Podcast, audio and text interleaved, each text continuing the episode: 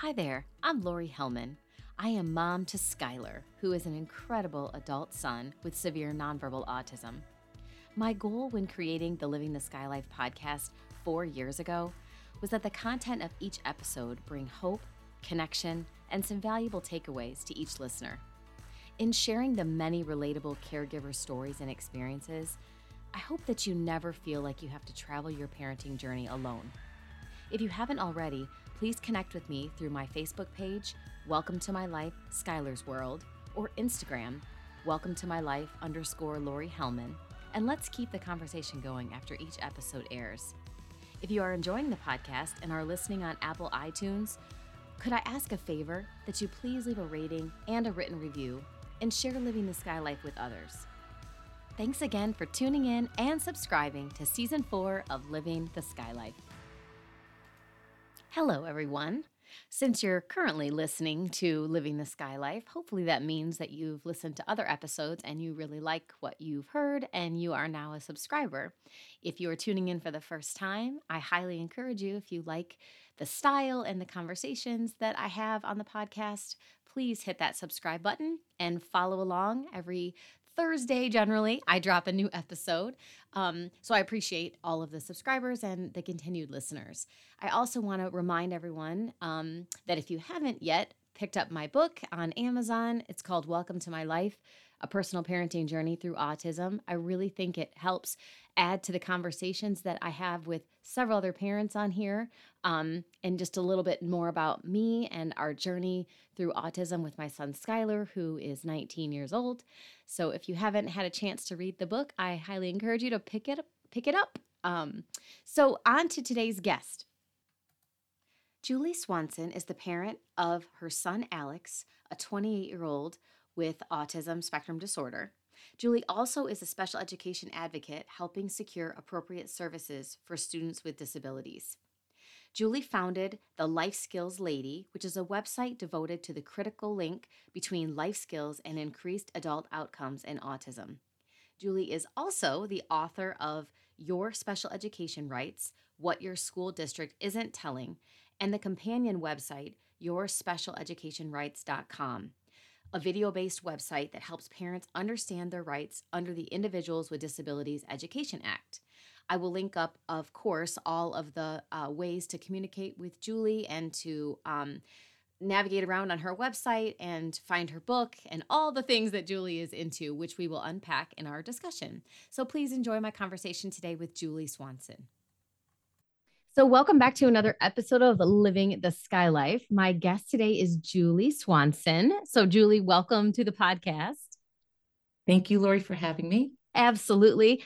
I, um, as I've kind of said in um, a few episodes and, and on social media, I'm really in search of a lot of parents and caregivers with children, and I still call them children, but they're adult children that are um, much older than Skylar because, um, for one, I mean, adult resources and, and information about adults on the spectrum is scarce, as we know. And um, I, I really want to tap into what other parents are doing and ideas that they have. Um, and you have quite a lot going on with your website, your book, um, and all the resources that you provide. So um, I'm really excited to tap into all of that. But um, I guess going backwards, um, your son Alex is 28. Uh, it was diagnosed back in 97 at the age of three. I'm not going to ask you to go all the way back and talk about his diagnosis and all of that because we're well past all of that. Um, but you know, what I do want you to share with everybody is what it was like in the late 90s to get a diagnosis of autism when it still was relatively untalked about and you probably felt like you were alone i'm guessing well let, let, let me put it to you this way it was before social media it was mm-hmm. before mm-hmm. the internet um, I remember, you know, I, I, you know, I said to my husband around that time, "Do you think we should get a computer?" You know, because, you know, they were just up and coming, right? We're like, "Oh, I don't know, they're awfully expensive." I had to look up autism in a set of 1930s, 40s, 50s. They were a red set of encyclopedias at my local library. Wow, and that was not a pretty description oh, in sure. that set of encyclopedias and um, that's that's how i that's how I was introduced to autism. I had to look it up in a set of encyclopedias. And it was when nobody had, I call them the dinosaur days, or just, I mean, it, nobody, I didn't know anybody who had autism. I didn't even know what autism was. It wasn't in the vernacular that it is today. Mm-hmm. Yeah, so. it's definitely a common, common uh, diagnosis. And, you know, people, most people will say they know somebody or are related to somebody that's on the spectrum. So um, even later, adults are getting diagnosed, you know, later in life now too. So it's, right. Um, it's become the thing. Um, so when Alex was, um, you know, in school, did he, was he in a public school system or did he have um, like a special education class all through his schooling years or how did Great that question. go? Great question. So um, when Alex was getting out of the birth to three system, and I'm sure every state calls it something different, mm-hmm. but you know, you know, when you he was he was in birth to three and then he became eligible for special education services and we went to the school district. And prior to that i had at my own expense i live in connecticut. There was not one board certified behavior analyst in the entire state of connecticut.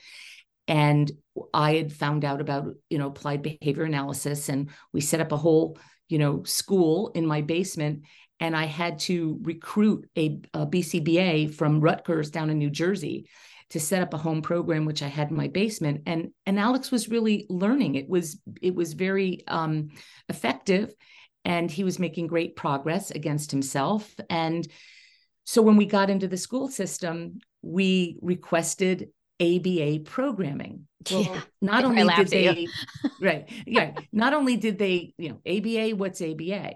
Okay. And so we very quickly found ourselves in a disagreement with the school district. Mm-hmm. And I had to hire an attorney and bring a hearing against the district to get my son outplaced in the school that he went we unilaterally placed him there meaning at our own expense so we were paying uh, back then it was $5,000 a month for tuition, $5,000 was about $5,000 a month for the attorney. Now, I realize that not every person can do this. Mm-hmm. By the way, nor could we. We tapped into parents, mm-hmm. we tapped into the generosity of our family who said, We're going to shepherd you through this. And we went to a hearing. In that hearing, um, in the discovery process, um, we found that the school psychologist had written on private notes that were held back from us for a while. It's a, it's a long story, but it said in the notes, "What if this mother? What if this child is not autistic and the mother is seeking attention?" What, like a Munchausen's by proxy thing? Yeah, I mean, come on. Well, bring that on yourself.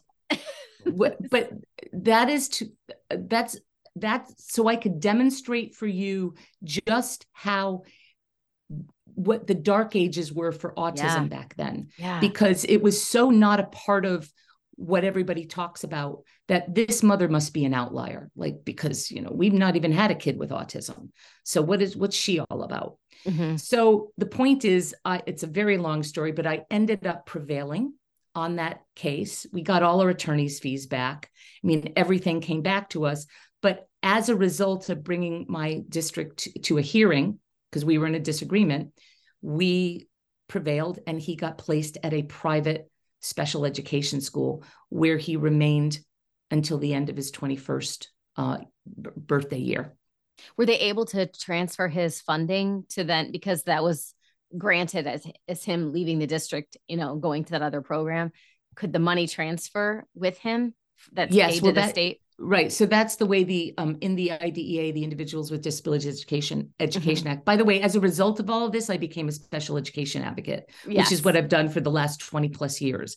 And so the IDEA, when and the IDEA states that your child must free, receive a free appropriate public education. Mm-hmm. And placement, there's a continuum of placement obviously the the one we we want the most for all of our children is to be in their local public school and to be have access and be included in general education to the maximum extent possible with their peers.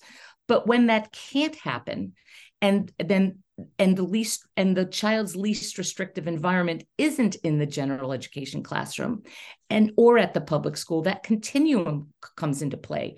And that includes out of district placements. It can go as it can it can be home it can be a it can be a hospital. Now does anybody really want their child to be educated at home? That should never be a long-term sustainable solution to anything. But placement placement does not just include your local your public school so yes the district financially supported his placement at the private school.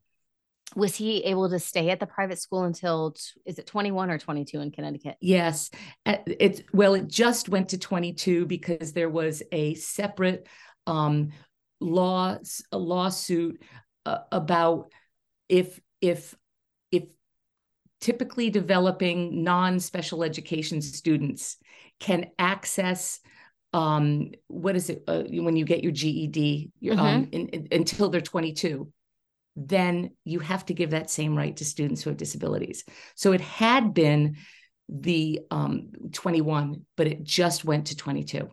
within the last year or so um what was my point before? There was another question you asked me. This is what happens to just me, staying that's okay just staying there through that time. I mean i assume oh programming evolved yeah. with him and um yeah you know i remember what your question was. You said was he able to stay there?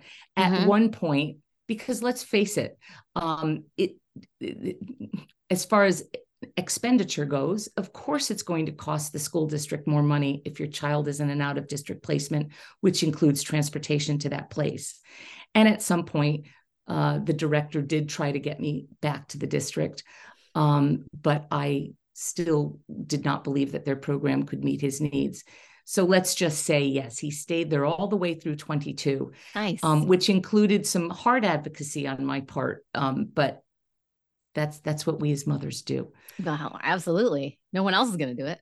that's right. As my mother used to say, there's no one waiting in line behind you, Julie. Nope, you have to do it. Well, that's you kind of right. touched on it a minute ago, but um, I know that um, you were in journalism, broadcasting. You were a TV producer. Mm. Like your career was definitely not disability uh, rights. Um, Oh and no! So you pursued a degree, as you mentioned, after this, um, in as a disability specialist. Um, so what does that really entail? What does that evolve involve? Right. So what happens is, you know, when my child was diagnosed with autism, and I got him the services that he that we did, and we prevailed in this this Connecticut due process hearing. I was the second due process case to achieve uh, to prevail getting ABA in the state of Connecticut. We're a very small state. Mm-hmm. And word got around and people started calling me and ask now let me tell you once you've been through a due process hearing you're that's like going to boot camp on understanding your rights under the individuals with disabilities education i bet. And so i was like well i really know how this stuff works. And people were asking me so many questions and can you help me do this? Can you help me do that and it it got to the point where it was becoming rather invasive. And i was just was, i was getting to the point where i i thought well i'm going to go back to work now. And then i was sitting down at dinner with my husband and i thought you know maybe i should do this for a living because people are really seeking me out. That's how i became a special education advocate. And um so again back to what your original question was. Oh my god! no, that's okay. Just See, um, you... I've never heard of a disability specialist. Like, oh, I mean, that's what, right. what that actually is, and um, I know all the things that you've done and, right. and brought about, but right. So I, the reason that I was telling you that is when I be when, when I was an advocate, and I was a little, I was green, obviously, as everyone is in the beginning of whatever they do. I was challenged a lot by directors of special education who used to pretty much harass me i would say and say well what what what background do you have to be in this? You're not a teacher you're not a this you're not a that. It wasn't good enough just to say i'm a parent and of course i'm a member of COPAA which is the council of parent attorneys and advocates and i went through their training program. None of that mattered. So i thought you know i need to do something that when somebody asks me what's your background I've got a little bit more panache. Okay. Mm-hmm. So there was a community, there's a community college here in um, in Connecticut. uh, Manchester Community College that has a, a, a, track to become a disability specialist. So I thought, well, wouldn't that be nice if I could say to everybody, I'm a disability specialist? Mm-hmm. so that's why I looked into be, to it because I was really sick and tired of people demeaning me and making me feel like I shouldn't of not making me feel, but trying to make me feel like I wasn't worthy of, of this. And by the way, when I first became an advocate, I knew all three advocates in the state of Connecticut, and one of them was me. We now have hundreds. Yeah. So the, the the the playing field was much smaller than it is now. Now no one will ever say that to me because I've been doing this for more than 20 years and everybody knows me. So I went back to school to get this disability specialist degree and absolutely fell in love with with the, the, curriculum and everything. And that's where i was introduced to assistive technology and how devices um, you know can help people achieve um, tasks and life skills.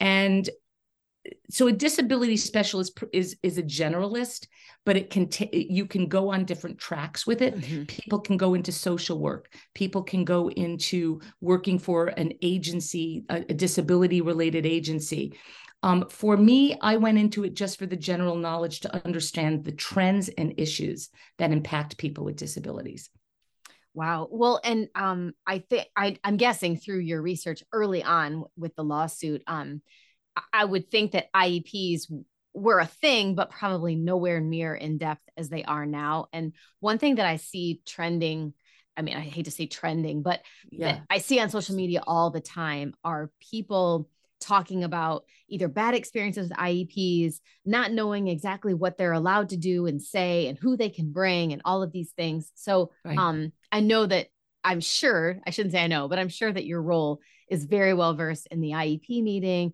and everything having to do with that. So, can you talk a little bit about IEPs and what you've discovered that's very important? I think you have a cheat sheet for people on your website yes, that's free. Right. You are, and that cheat sheet has to do with life skills. And okay. I know you haven't mentioned it yet, but my, you know, my most recent passion project is the life skills lady. Mm-hmm. And it's really I I created it over the pandemic. It truly got me through the pandemic. And I never had the time to do it before because I'm so busy as a special education advocate. The cheat sheet is more about how to incorporate life skills into the IEP, um, which I'll get I'll circle back to. But your your original question being, you know, how do I how do I help people through the IEP process? Is that the question? Well, yeah, but I guess I mean we can kind of go back a little bit. So um with the life skills, I mean, I know you're known as the life skills lady um, on social media and all of the things. And through the assistive technology, you started to say that you kind of developed a better understanding and are trying to educate others on the fact that life skills is a huge part of um, utilizing some of that assistive technology for them to be able to communicate, but also right. to to have some independence and to develop some life skills. So I'm guessing that the pro- the the um, progression of all of that was the assistive technology piece. And then you really understood and valued how important life skills are to then right. transfer that right. to the IEP. So from right. the assistive technology, what what about the life skills came out for you in that? Right. So, you know, when I when I went through the disability specialist program and I fell in love with just this idea of te- you know, low tech, high tech, any device that can help us achieve a task mm-hmm. easier and level the playing field. As simple as that concept is, I, I, I was just blown away by it. And because of my background in television and in and in, you know, it was in public relations, I started pitching myself on our local television stations to demonstrate assistive technology and I'd come on with all my wares and and and I'd have all these devices that I would demonstrate and what I was trying to show is that through these simple devices, you can ch- you some of these things are game changing, life changing, simple devices. So you know, for an example, um, and this has nothing to do with autism.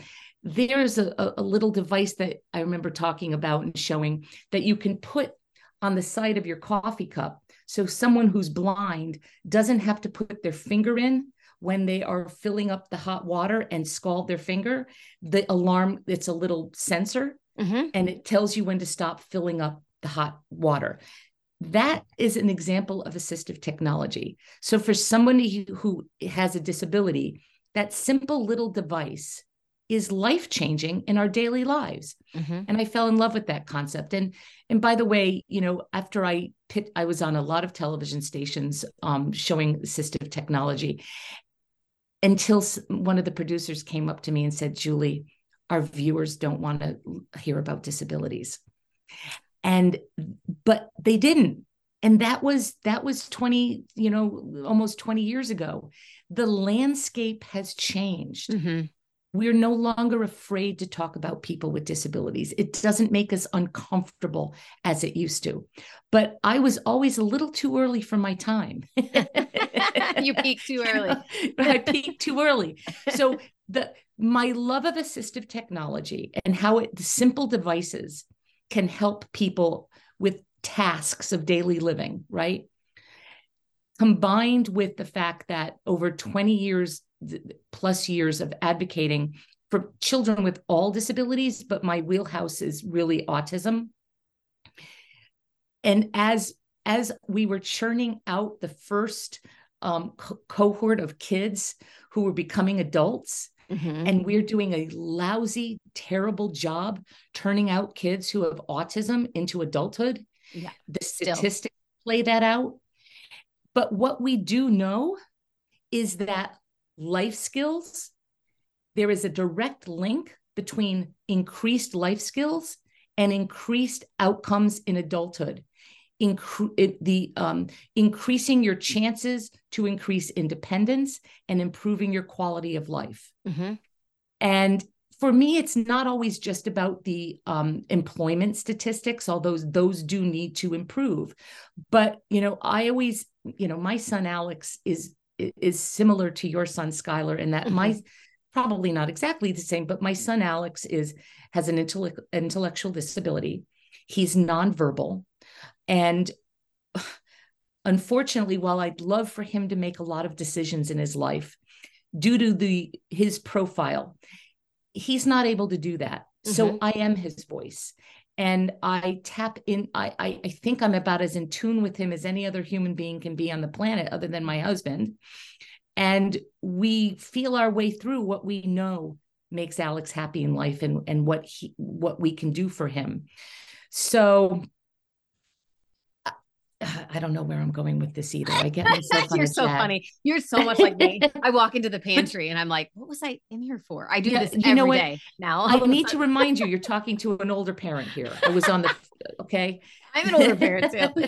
No, um, no, but that makes complete sense. And you know, I'm sure it's been great to have you as an advocate for the rest of us as well. But I'm sure, you know, trial and error and, and seeing things through Alex his his eyes and your household and what you've taught him and maybe the way that you've taught him you know some of the life skills and that's evolved because maybe the first way that you showed him or were trying to teach him maybe didn't work as well. So you've kind of you know, danced around and d- done different things. And it enabled you to come up with what i was talking about before um, is the iep sheet for life skills. Because as you right. told me before we started recording um, and i agree with you wholeheartedly that one of the things that isn't done in ABA programs very much in school is the life skills portion. I mean, we right. Skylar's at an all day ABA center has been for okay. since he was seven. That's what where he goes during the day. And had I not said, listen, he's 19, almost 20, I don't really want to work on, you know, identifying PECs and snacks and things like that right. anymore. For the last couple years, I said, listen, he needs life skills goals. I can teach him stuff at home. I can have him try to, you know, wipe off the table and help me with things. But I need you guys to like teach him how to put his laundry in when he soils his clothes at school. They have washer and dryer. Show him how to put it in, have him do it, have him carry his own lunchbox to the table, stuff like that, because we were babying him too mm. much. And those are tiny independent life skills, but we have to start somewhere with him. And right. so I would love to hear what some of the ideas are on your cheat sheet right. for people that are for, free right. on your website. So so before I go into the cheat sheet, this yeah. is what I want all parents to know, okay? And and the reason that I've done all of this is I've I've you know, par- I've had way too many parents come and say to me, Julie, I didn't even know that we could include life skills in the IEP. Right. Oh, I didn't know we could ask the school district to do that. And and then not even really understanding what life skills are. So let me go back to the IDEA because this is a very basic concept that I want all parents to understand. The IDEA, the Individuals with Disabilities Education Act, is very clear how this process works. We must first evaluate our children in all suspected areas of disability. In academics, so we have to look at their academic achievement and their functional performance. Now, the IDEA does not define what functional performance is, but essentially, and I'm just going to read this to you, and there are lots of definitions, but it's generally known, you know, functional performance, adaptive skills, life skills, they're all interchangeable, comprise everyday competencies and are defined as practical everyday skills needed to function and meet the demands of one's environment, including the skills necessary to effectively and independently take care of oneself and interact with other people. I want you to think of it this way.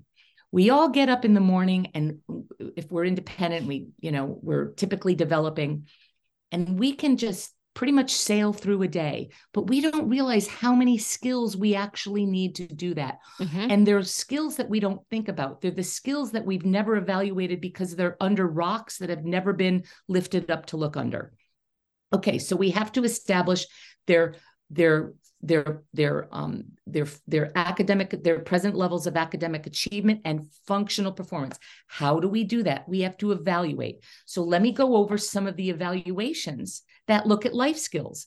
There's something called the AFLs the and there's a whole menu of them. Mm-hmm. You don't have mm-hmm. to choose just one. You should be discussing this with your team. The assessment of functional living skills, that's the AFLs. There's the ABLLS, the assessment of basic language and learning skills. These there's the Vineland adaptive rating skills. There's something called Essential for Living. And there's the ABAS, the Adaptive Behavior Assessment Systems, and more. But these are some of the big ones. So you, Lori, just said, you know, I want I want Skylar to to have some life skills. Well, you can, one form of assessment is your feedback as a parent and mm-hmm. observation, mm-hmm. but you should also be doing some more standardized assessments or checklists, right? So, you know, the, the districts must evaluate this area. And only through the evaluation do then we know we're able to codify them, right? And specify them in writing, right? Okay. Now, once we've established their present levels, we have to in each in in each level in each area we have to say what are their strengths? Great. These are celebrations. Let's not worry about them. But what are the weaknesses that adversely impact their education? Okay? Their ability to learn their their ability to participate in the general education curriculum and and and meet the child's other educational needs. Those turn into IEP goals and objectives Right. So if you have never evaluated those areas and then determined, okay, so, you know, we need to teach to those lagging skills because we have barriers in our way, those become the IEP goals and objectives, right? So having, it, it's so important to understand that process because so many people don't understand that that's one of that's how this process works does that make sense so far? Yeah. And I'm sure, I mean, and I've been through it too. When you say things like that, or even just suggest you, you know, you maybe you've done some of the testing and done some of the stuff on your own, and then you go to the IEP and you suggest some of these things. The first answer I used to always get is, "Oh, we don't teach that. I mean, we don't we don't have the means to okay. to teach." I'm vibrating that. in my chair over here. I know. Okay. I mean, I mean, All a right. lot of parents are so, told no that we don't have the resources right. for that. You can teach them that right. at home. That's not right. education. That's not uh, something that we want to get mm. into. Mm. I know. They're wrong. I know they are. and you know, yeah, yeah, yeah. Let, us put it to you this way because I've been working with school districts and school teams for so long. And and by the way, I applaud educators. I am you'll you won't find a bigger fan in than I in our public education system. However, there's a lot of flaws. Okay.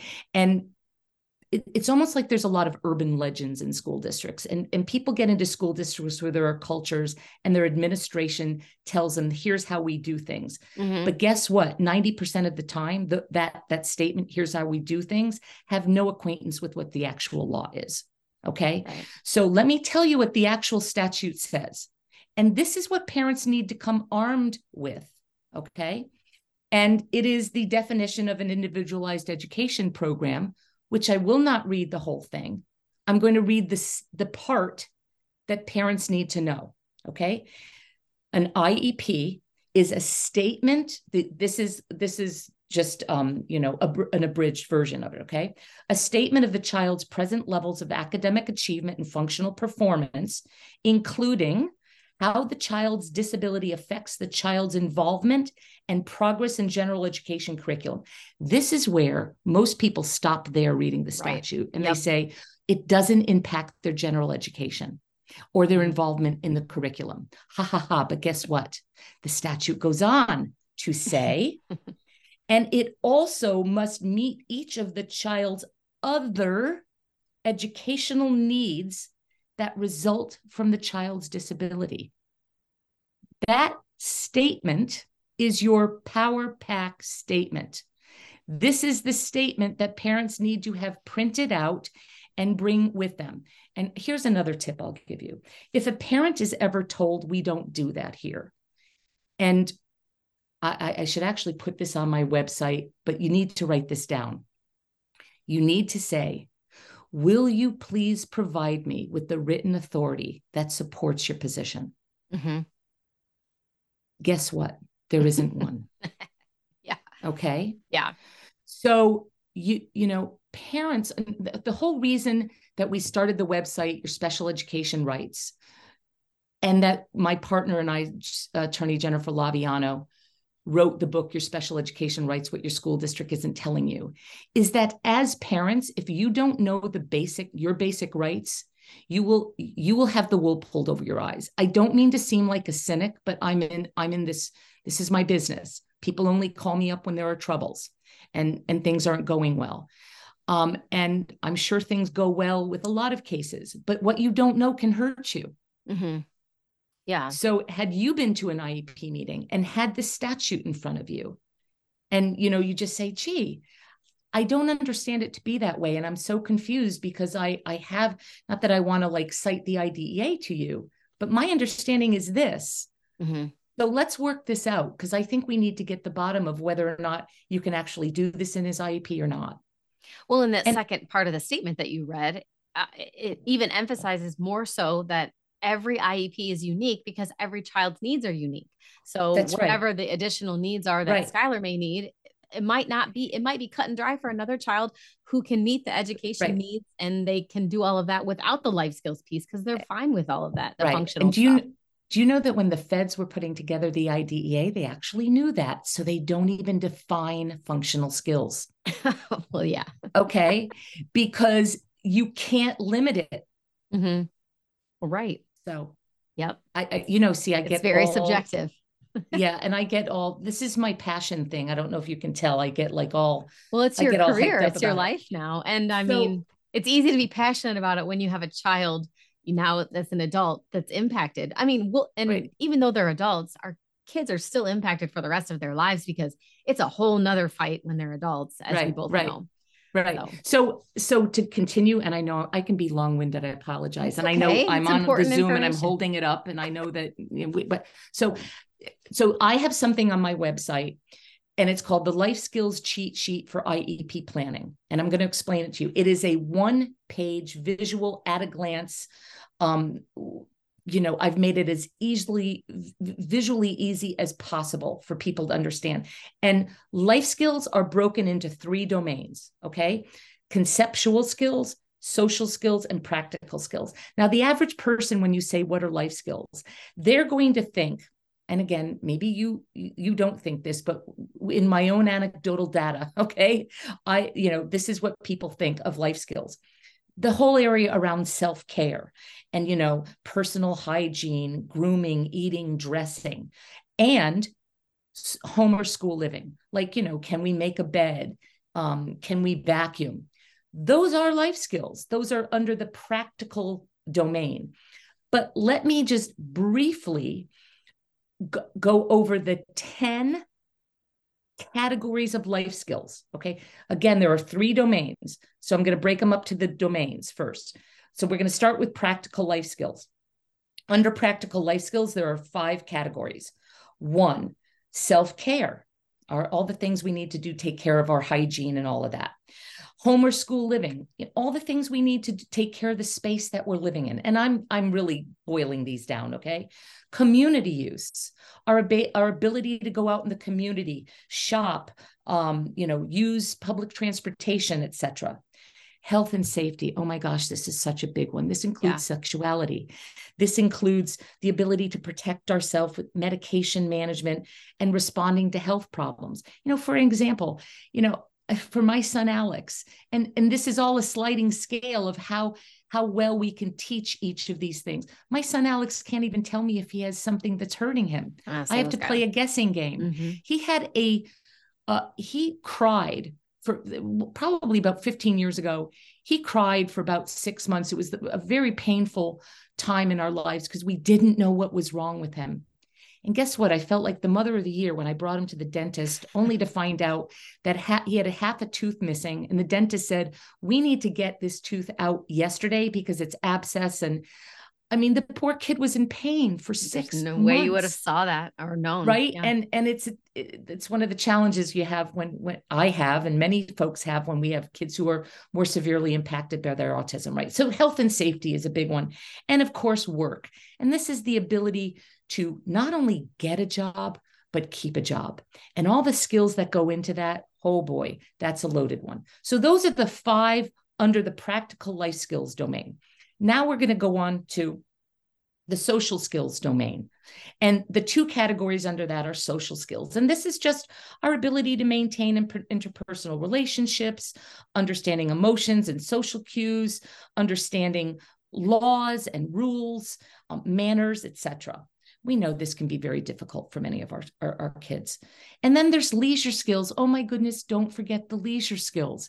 Leisure skills could include, you know, loving to watch a movie, going for a walk, swimming, bowling, reading. But so many of our, our adults get into adulthood and they don't have any leisure skills. Guess what, people? This can be in the IEP, it can be taught. Mm-hmm. All right didn't mean to call everybody people, but I get myself all, you know, okay. And then the, the third domain with three categories under it is conceptual skills. And these are actually the most demanding for many of our students on the autism spectrum. I should say who are autistic. I know that's a whole other heated topic. Is it autism? Is it Doesn't autism spectrum? uh, no, I, I'm not offended either, but I know there are people who are. And so I try to respect that, right? Um, but this is often the most difficult because it requires applying insight into situations, right? And we know that can be difficult for many of our kids on the spectrum. Okay. And this includes uh, communication, understanding and using verbal and nonverbal language. It includes functional academics. So, you know, applying the ability in real life to read menus, to read a sign, um, write, um, you know, writing emails to people, writing notes to people, math skills, figuring out a tip, you know, etc. And here I'm saving this one for last because this is the one that is so important and most people don't realize. And it's called self direction. Mm-hmm. Now, my son Alex, that's your our ability to be able to say, "Hey, this is my life. I want to do what I want to do in my life. It's about me." I have to I have to interpret this for Alex. Mm-hmm. And I'd I'd love for my son to be able to say, "Mom, this is what I want." Right? But we have to figure that out in a very different way. But let me read, um, let me tell you what some of the self direction things are. Problem solving. Oh my gosh, this is my favorite. Do you know? I think that the two biggest skills that I want for all kids with, with autism to have is the ability to be flexible, go with the flow. Yeah and to be able to solve problems. Now, even for Alex, he, that doesn't mean he's solving highfalutin problems, but we've we've taught him to take time to uh, uh, assess the situation and to take time to think about something. So, problem solving might look very different for Alex than it might be for somebody who's a level. Um, I, I never say high functioning autism, someone who's higher on the spectrum. Those two problem solving um, abilities may be very different. It includes planning activities, the skills needed for independence, think about that one and let that sink in. Uh, how many rocks you have to turn over to, to, to make that happen. A responsibility self-control. Well this gets into that whole emotional regulation right? And just the fact that we can address behavior in an iep and helping kids become more successful in regulating themselves right? And if you have somebody who's using you know has self-injurious behaviors or aggressive to others these are these are all things that obviously are can be handled in the iep um, it includes starting and completing tasks keeping a schedule following time limits following directions etc so there you have it. These are all of the things that the areas that can be included in what are considered functional skills, okay, in an IEP. Have I wow. overwhelmed you? No, and but I mean everything has to be. I mean, throughout their entire lives and, and our time being caregivers for our kids, uh, all of these things. It's overwhelming at first to, to hear them all at once, but I know. we're we're kind of doing that little bit by little bit. Especially yes. the last one. You know, when you were talking about um, you know just uh keeping a schedule and learning how to you know be patient and to wait and things like that i mean a lot of people do social stories and you know keeping yeah. a schedule and explaining to their child right. exactly what's happening and what we're doing and so i mean i feel like we chip away at them maybe in different orders depending on where your child is um with skill sets but um I, I mean, I think it's all valuable. Every bit of it's valuable and it right. never ceases being valuable no. no matter how old they get because we're still constantly teaching. Right. So the point I want to make to that, you're absolutely right. We're we we don't even realize that we're teaching half the time, mm-hmm. right? But the but the thing I want you to realize is so many of these things can go above and beyond just teaching at home, and some of them are appropriate to be in the IEP. Sure. Yeah. Right. And the other thing is, so many folks think that the minute you start you know teaching life skills it's the beginning of the end. I've given up on my child. I we really uh-huh. need to be putting the emphasis on academics. I've heard please that. understand me. Don't i'm not underestimating academics okay? Right. but functional skills can be just as important right? And what we don't realize in par- as parents and i'm guilty right is school teams and parents are doing so much for our kids that we probably don't realize how enabling we can be Mm-hmm. I'm guilty, right? I am too. So it's, but you're right, Lori. It's my, you know, you have to start early, exposure, including them, but also codifying some of them into the IEP so that they can mm-hmm. be more explicitly taught. Lots of kids can learn just by saying, here how's how here is how it's done. Mm-hmm. and they'll take off and soar. But so many of our kids with autism may require more direct instruction, more step by step. Let's right. break it down and be supported by a, a behavior support plan where they're reinforced and and all of that ABA stuff, right? Mm-hmm. So I just want people to understand that it's not just on you. I'm going to tell you what I, I truly believe we are in partnership with our school districts. no school district, right? No school district should be tasked with doing absolutely everything for our children. Okay. We have to be partners. What can you do? What can I do? But remember that there are aspects that squarely fall into the realm of what should be included in an IEP. Mm-hmm. And so I always like to, you know, when I'm working with with school teams, be very realistic about okay, you know, we'd love for this to be something we could teach at home, but we can't. They this child needs more explicit instruction. It rises to the level of needing to be in the IEP. Mm-hmm. So anyway, I'll be quiet. Well, I'll I mean, you no, you're fine. No, you're fine. I just um, you know, and that's my my my biggest fear for Skylar always has been that wherever we take him, whether it's public school or his ABA center, um, I know he's gaining some, you know, valuable benefits from from the the curriculum and things that they're teaching him, but I I just don't want it to feel like I'm dropping him off and he's at a daycare all day. He's not getting anything that he needs. um, he's just there eh, he's just filling a spot and they they're just kind of dismissive about what he can and can't do because he can't come home and tell me like you know they just gave me something to to color today like i you know at 15 or 16 and they're not they don't they're not valuing how intelligent he is and that's the hard part about a parent versus an educator because I've always been very communicative with everyone and I'm I am a partner. I will do and anything they need from me. I always try to make sure I align with the way they're saying things to him so he's not confused. Um, all of the things. But the minute I explain to them, um, you know, for Skylar's instance, he spells, he uses spelling to communicate, yeah, and he's done so that. well in the last few years with that. Um, I understand that that is completely um, opposite and not even allowed to be discussed with an ABA program. They can lose their license. They cannot believe in spelling. What? There's many books oh. about it. They are not allowed to even entertain that that type of therapy is a real therapy and that it works.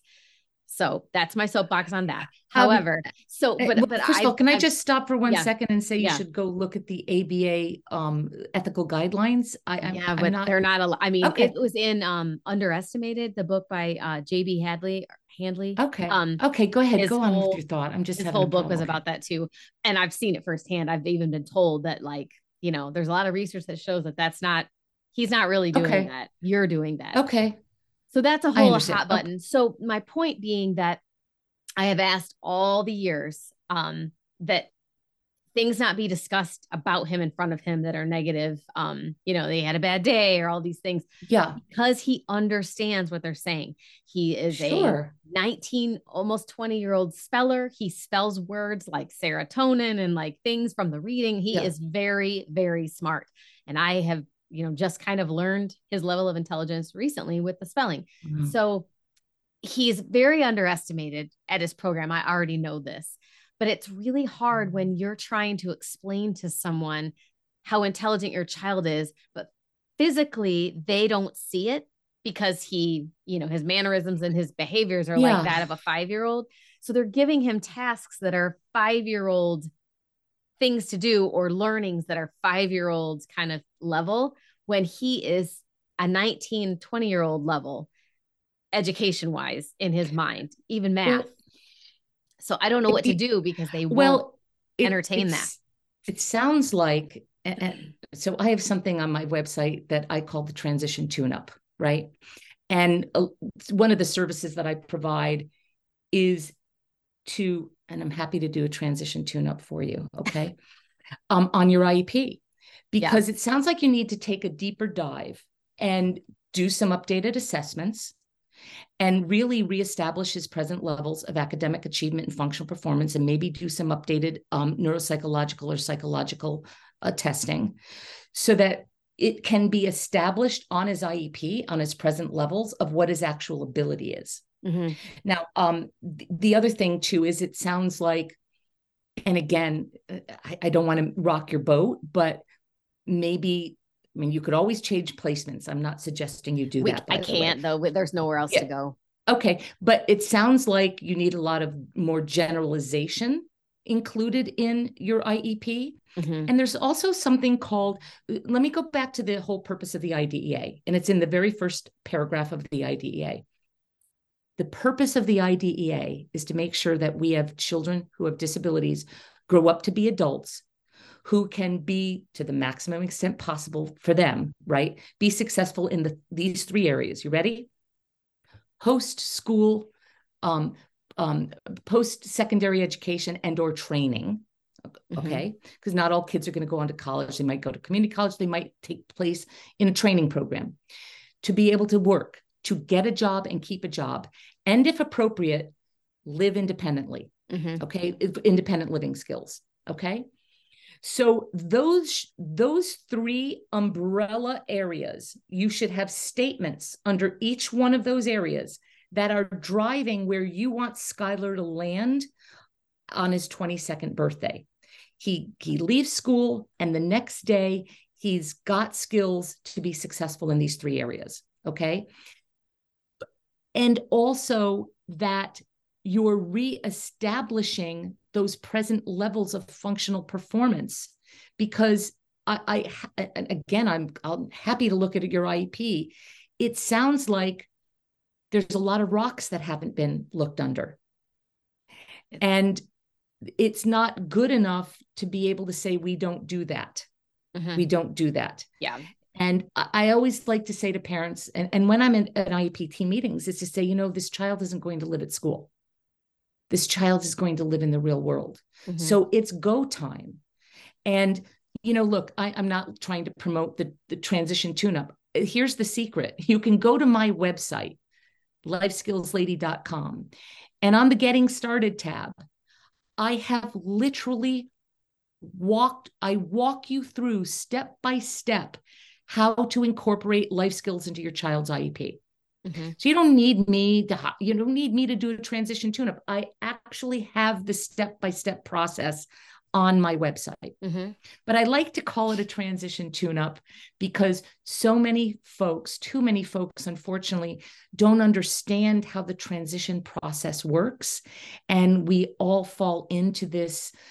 Uh, th- this pattern of where what the people around the IEP team are saying, we just think that that well, that's it. That's a, that's the limit. But if we don't know the right questions to ask, we may not get to where we need to go.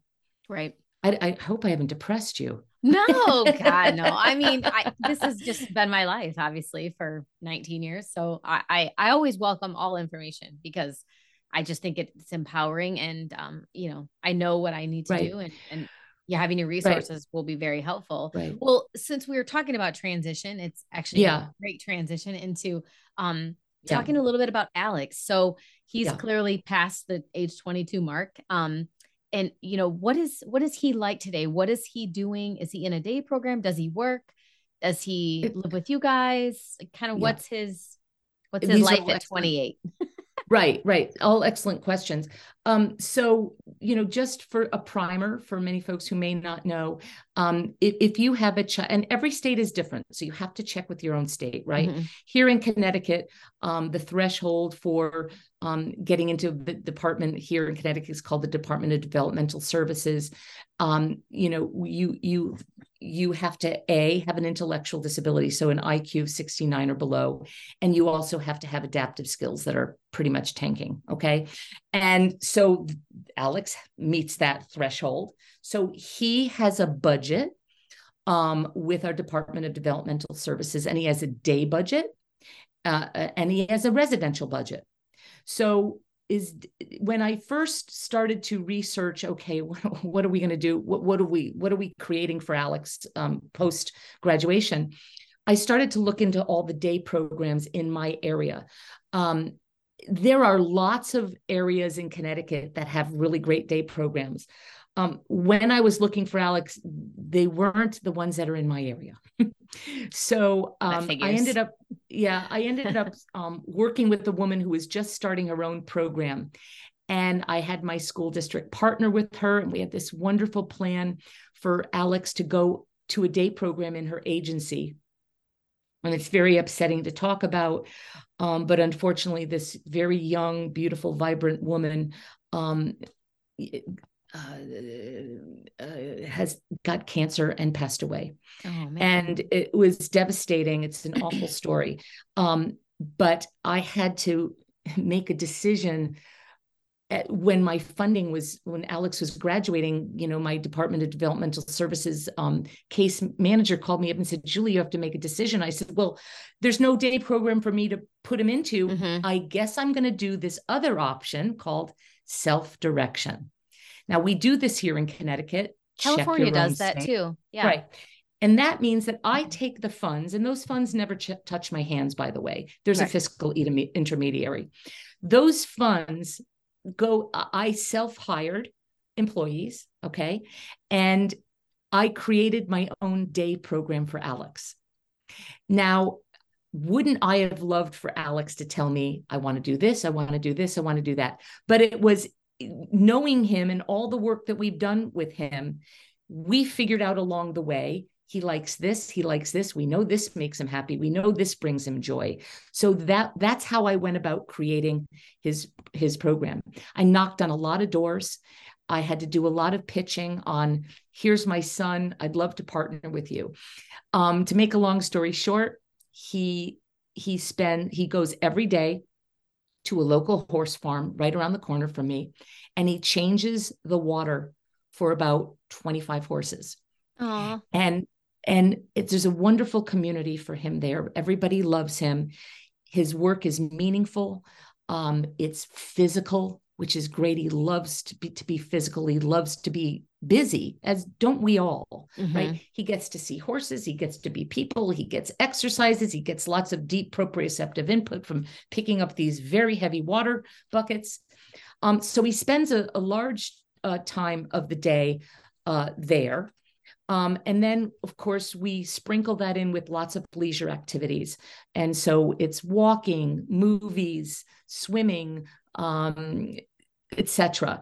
Um, I had him participate in an, an- another local agency who was doing um, outings, and I got him involved in that, where he met for the first time in his life a best friend. Oh, and his that friend- my heart. Oh, I know. And his friend, his friend Dan is um also he's verbal, but he's largely nonverbal, if that makes sense. He can speak, but he's he's a quieter guy. And he he and Alex are two peas in a pod. And they just love being with each other. And it makes my heart sing. And you know that didn't happen for alex until he was an adult now don't get me wrong he had lots of connections where he went to school and they were his i'm doing air quotes friends right because we're in school with each other we had connections with the parents we'd get together but i never i never lived near any of these people because i was in an out of district placement and the school I went to was 45 minutes away. And everybody who went to that school is scattered all through the state of connecticut. Mhm. so this is somebody who lives locally and and that does make a difference right? So um what else do we do in his day program? Oh we, oh chores. Um so one of the things that i wish for all parents and i know i'm going all over the place is back in the day when i was advocating for alex we didn't have insurance that could potentially pay for home programming. And i know not everybody's insurance pays for home programming but back in the day that didn't exist. And when I went to, when I was in my hearing, one of the things that happened in my settlement agreement was that Alex had 10 hours of home programming. So from the time that Alex was three till 21, I had 10 hours of home programming where we worked on life skills and chores and all the things around the house, being in the community. And I can tell you that made all the difference in the world for my sweet young man because he was exposed to so much and and and really learned a lot of skills for him. I'm not saying there is there he's he's not he'll never be an independent guy. He's he must be supervised at all times. Um but for alex he learned so many skills for for, for against his own abilities right? Mhm. and um, so we in our day program in, in our in our day program he does a lot of chores around the house and believe it or not he loves it Mhm. he loves folding laundry he loves vacuuming um, he really does so this is a program that i've put together on my own knowing what alex loves And you said there's a residential component. Do you anticipate ever using any of that? Right. Um, so, you know, we also had something here called, uh, we also have something here called, um, and every state will will call it something different, um, community first choice. And these are federal and state funds that come down to help people participate in the community. You know, I'm not going to get into the laws and all of that, but in the olden days, we used to keep people with dis, um, disabilities in institutions. This is Right. not something we do today. So the federal monies want to support the fact that we want to get our adults out living in the community living in our neighborhoods. So there are there are please check with your own state. There are funds that where you can hire somebody to come and help your child uh, participate in the community and with their activities of daily living. So because of alex's level of need you know here in connecticut it's called a LON a level of need um, because he's a bolter um, and, and he has a level of need that requires him to have one-on-one Mhm. and because of his level of need he also had uh, some residential monies established in his budget right now um, if in fact and when the day comes um, alex can easily move into um, being supported by a group home that's not a decision that we've made as a family at this Right. juncture Mhm. um, we love having Alex at home. We think we've built a wonderful life for him. Um, I don't think that's anything that, you know, I'm sure other people can criticize and say he's 28 years old. He should be out on his own. oh, not you know, I come from right. No well, I come from a place of uh, you, you. You have to respect everybody's decisions. There's lots of reasons why people make the decisions that they do. And as my mother used to say, most decisions make themselves. Well, we're not at a point where that's something Yeah. that we're looking to do for Alex. So he's at home with us. Yeah. And he has the support through his budget. Mhm. Um, and that's that's that's the way it is. Yeah, I mean, selfishly, I I don't want Skylar to go anywhere else either because I know nobody is going to care for him the way I do. No one is going to love him to the degree that we do. Um, and you know, I mean, I know there'll be great people out there caring for him, but not like his mama. You know, like so Right. until I'm physically unable to do what he needs me to do. I mean, my plan is to keep him here too. But you know, one thing that you had mentioned, I mean, the, the biggest thing we can we can both say over and over and over again to people is to check your states and check all the offerings that are there and to start checking now. Even if your Oh, child's yeah. only seven or eight, it's not meaning that you're making decisions, but you should know what is Yeah. available. Should your child turn 21 today, what would be the options? Because it, it changes over time. And sadly, a lot of the changes are not positive changes. So, for example, I mean, when Skylar turned 16, I already was starting to look into the state of Indiana for um, day programs and group homes and just what what the Right. options are. There Right. are there are no day programs. We only had two. COVID shut one down permanently. The other one will not take him because he's not toilet trained and his, you know, occasionally will have behaviors for, you know, whatever reason. Um, and they say don't want to deal with that. So we don't have those options. Our waiver situation is completely broken. Um, you're only able to get the large waiver that would account, you know, account for more monies for respite or things like that. Um, if there's like three criteria, um, my husband and I have to be over the age of 80. Um, one of us has to be um, either deceased or one know, man down. Terminally ill. Yeah. One man down. Um, yep. Or um, Skylar would need to be um, in a medical condition where he would need like weekly like transfusions or like he, Right. you know he'd need a Mhm. lot of care outside of just you know the, the physical things that we have to do um because we meet none of the, that criteria we like everyone else in the state um that wasn't grandfathered into this other waiver just receive the com- home and community supports waiver or whatever which is you know piddly hours a month of respite um nothing Mm. really else it's it's very very very small budget because everyone was grouped into the same waiver so we all get the same so i guess my question and my point is is Mm. Yeah. that we have had, never had respite our entire lives with Skylar. We've had Sure. people show up once and never again. We've just never been able Mm. to establish that. So, in going out to find people to spend the day with him or to take him places, to do things with him, kind of like what you set up, we don't have self direction. But if I were to um, take the respite hours that I'm currently being paid to do his respite because I don't want to waste them, Right.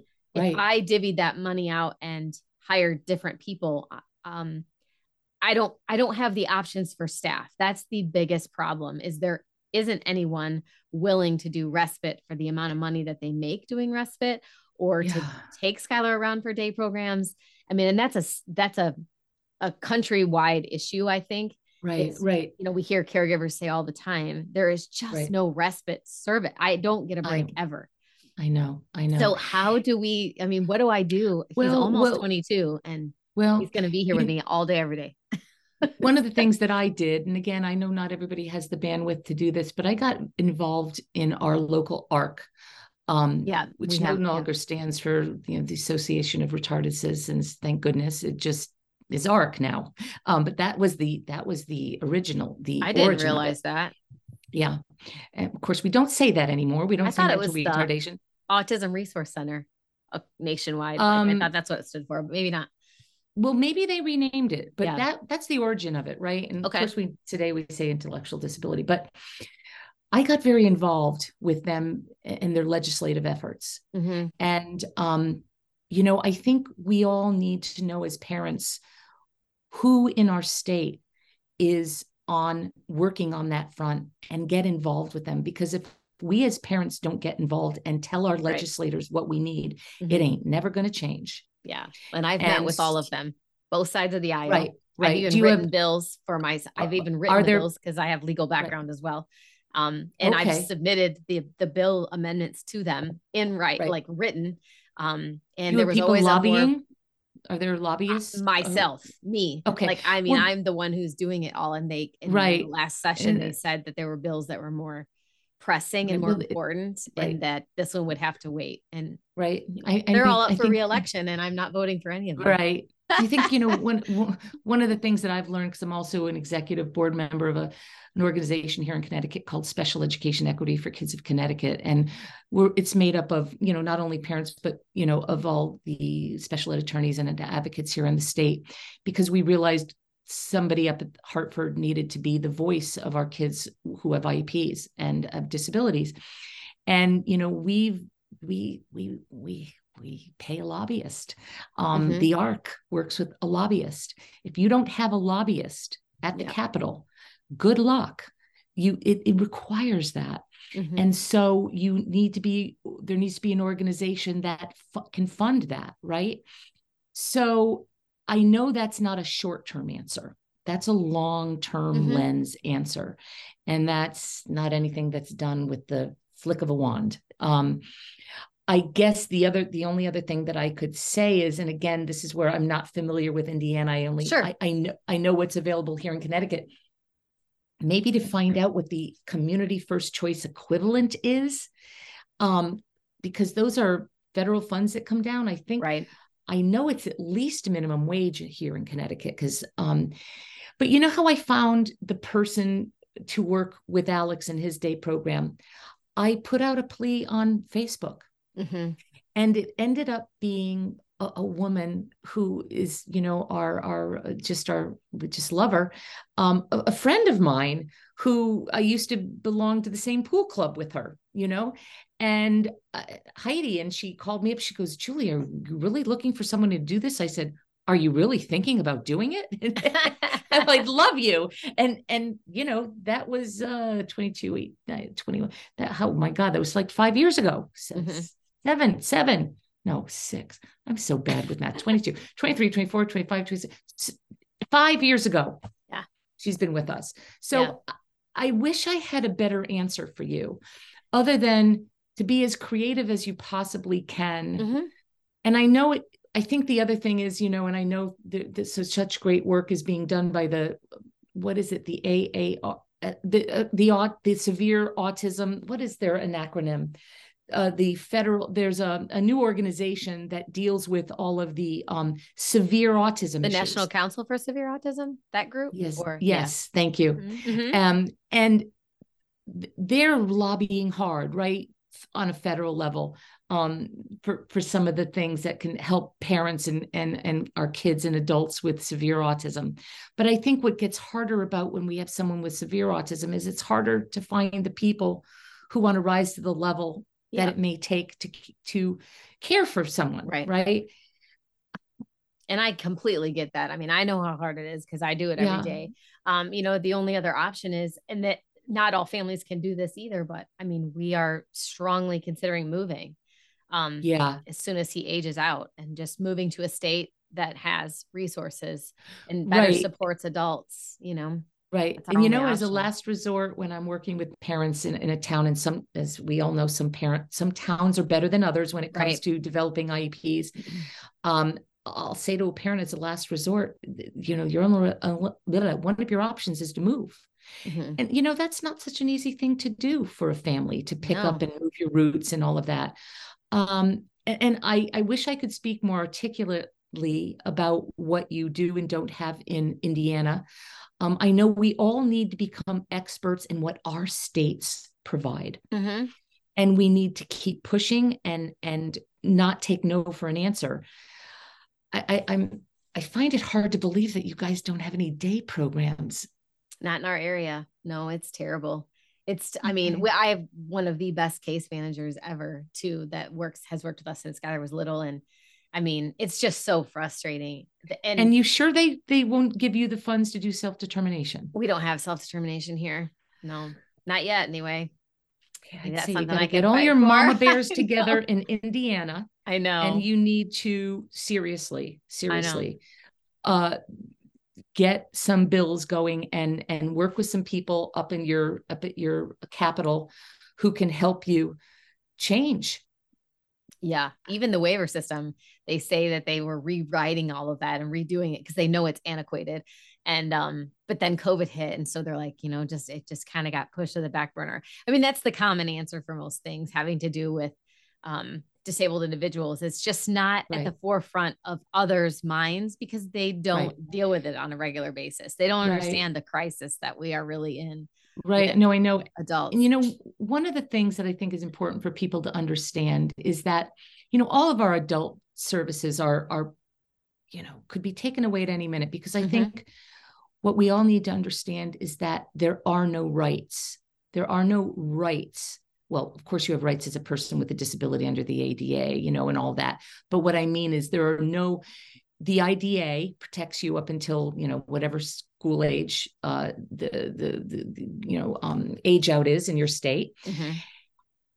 to provide these educational services. But there, there is no law that has, gives you rights after that, okay, mm-hmm. for services. But we as a country, okay, in our roots have determined that we we want to help people who can't help themselves right and so these programs exist because we have as a country have decided this is who we want to be right? That's why they exist. So but they're not a given. So if your system is broken in your state i would say get busy and go up mm-hmm. there with an army of people who who can who have your issues so you can no longer be ignored yeah i mean it's and align parents your, and caregivers right. that get this stuff done right i mean it all but align is. yourself with someone who can shepherd you through that even if mm-hmm. it's just to say look until we get some money and we can get organized can you just help us what do we need to do to be taken seriously up here numbers if you went up there on your own and you had nobody sitting behind you to come up and testify with you boom, you're done. Yeah. Mm-hmm. If it's only impacting one person, they don't care. You have to show up with your army. Yeah. I have been I've sat through more legislative sessions into the wee hours of morning than you'd ever want to know. So um, you know, uh, yeah. So yep, yeah. I'm start putting my posse together. So anybody that there you go lives in the area, even if there your child you is five, it doesn't matter because right. it's gonna affect you someday too. So right. this is but this, this is where. Facebook and social mm-hmm. media mm-hmm. is so incredible, right? Mm-hmm. You know, the, there's there's other like-minded people out there. Yes, there is. Well, we have learned a lot I have learned a lot. Hopefully, the listeners have too from you today. And um, I'm going to link up all of the ways to to connect with you. Um, oh. specifically, specifically your um life skills lady Facebook page and your website. Um, access to your book, um, about parent rights. Um, and all the things. So yeah, thank you. Well, I really, so I, I so appreciate that. And you know, what drives me every day is to help parents who and, and not that i'm making this exclusive about autism but that that is you know my my biggest passion right is to help parents help their children have the very best outcomes sure in adulthood and that has to start now regardless of how old your child is yeah that's what we all want i mean right. the goal is for them to live their best right. life and us to yeah. live our best lives right it's well, hard you're doing a great job with Skylar, and I appreciate Thanks. all of your projects and you know, welcome to my life and all of those wonderful things. and um, I'm so glad that we're now friends. Absolutely. And I I might take you up on that transition tune up. Oh, please, please. Talk to Clearly me. I need it. Yes. Yeah. Well, thank you so much, Julie. I appreciate your time. Thank you. Thank you so much. I hope you enjoyed this episode of Living the Sky Life and will tune in for the next episode coming soon. If you haven't already, please subscribe to the Living the Sky Life podcast within Apple Podcast, Spotify, and Google Play so you'll receive alerts when new episodes are released. Subscribing is the best way to ensure you don't miss a single episode. If you like what you hear, be sure to select the five star rating, provide feedback, and share Living the Sky Life with others. Thanks again for listening.